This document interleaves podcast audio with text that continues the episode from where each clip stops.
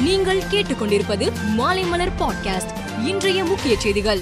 கடலூர் பெரிய குப்பத்தில் இயங்கி வரும் எண்ணெய் சுத்திகரிப்பு நிலையத்தை கொள்ளையடிக்க இருபது கொள்ளையர்கள் முயற்சி செய்தனர்.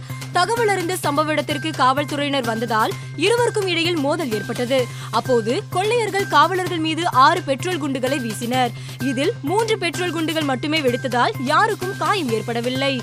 வெடிக்காத குண்டுகளை கைப்பற்றி காவல்துறையினர் விசாரித்து வருகின்றனர். சென்னையில் தங்கம் விலை நேற்று சவரனுக்கு முப்பத்தி எட்டாயிரத்தி எழுநூத்தி அறுபத்தி எட்டு ரூபாய்க்கு விற்பனையாகி வந்தது.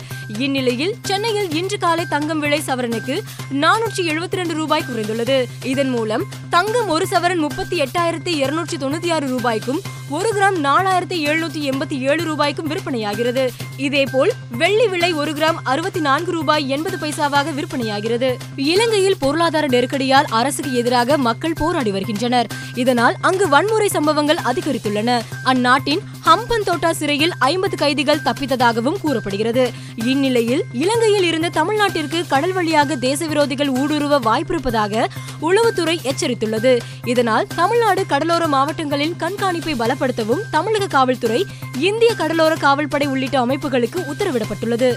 நரேந்திர மோடி அரசு கடந்த இரண்டாயிரத்தி பதினாலில் ஆட்சிக்கு வந்தபோது பணவீக்கம் வேலைவாய்ப்பின்மை போன்ற பிரச்சனைகளை தீர்ப்போம் என மக்களுக்கு உறுதியளித்தது. ஆனால் அதை செயல்படுத்துவதில் நூறு சதவீதம் தோல்வி அடைந்துவிட்டது என தேசியவாத காங்கிரஸ் தலைவர் சரத் பவார் தெரிவித்துள்ளார். மேலும் அவர் மத்திய அரசின் தோல்விக்கு சரியான விலையை மக்கள் சரியான நேரத்தில் அவர்களிடமிருந்து திரும்ப எடுத்துக்கொள்வார்கள் என்றும் அவர் குறிப்பிட்டுள்ளார்.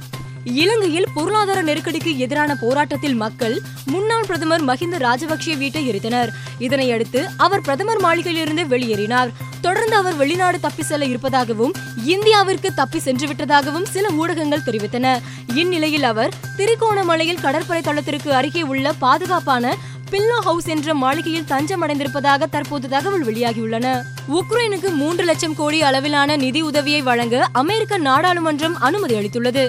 இதன் மூலம் உக்ரைனுக்கு ராணுவ மற்றும் பொருளாதார ரீதியான உதவிகள் வழங்கப்படும் அப்பிராந்தியத்தில் உள்ள உக்ரைன் ஆதரவு படைகளுக்கு தேவையான உதவிகள் செய்யப்படும் உலக உணவு பற்றாக்குறையை போக்க உக்ரைனில் உள்ள உணவுப் பொருட்களை ஏற்றுமதி செய்யவும் இந்த நிதி உதவும் என கூறப்பட்டுள்ளது. வங்காளதேச கிரிக்கெட் அணி வீரர் ஷகிப் அல் ஹசன் கொரோனா தொற்றால் பாதிக்கப்பட்டுள்ளார். நேற்று அமெரிக்காவில் இருந்து நாடு திரும்பிய அவருக்கு நடத்தப்பட்ட பரிசோதனையில் கொரோனா பாதிப்பு இருப்பது உறுதி செய்யப்பட்டது.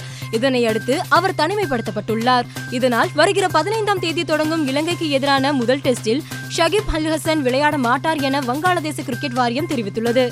இந்த ஆண்டு நடைபெற்று வரும் ஐபிஎல் தொடரில் பிளே ஆஃப் சுற்றுக்குள் நுழையும் முதல் அணி என்ற பெருமையை குஜராத் டைட்டன்ஸ் அணி பெற்றுள்ளது.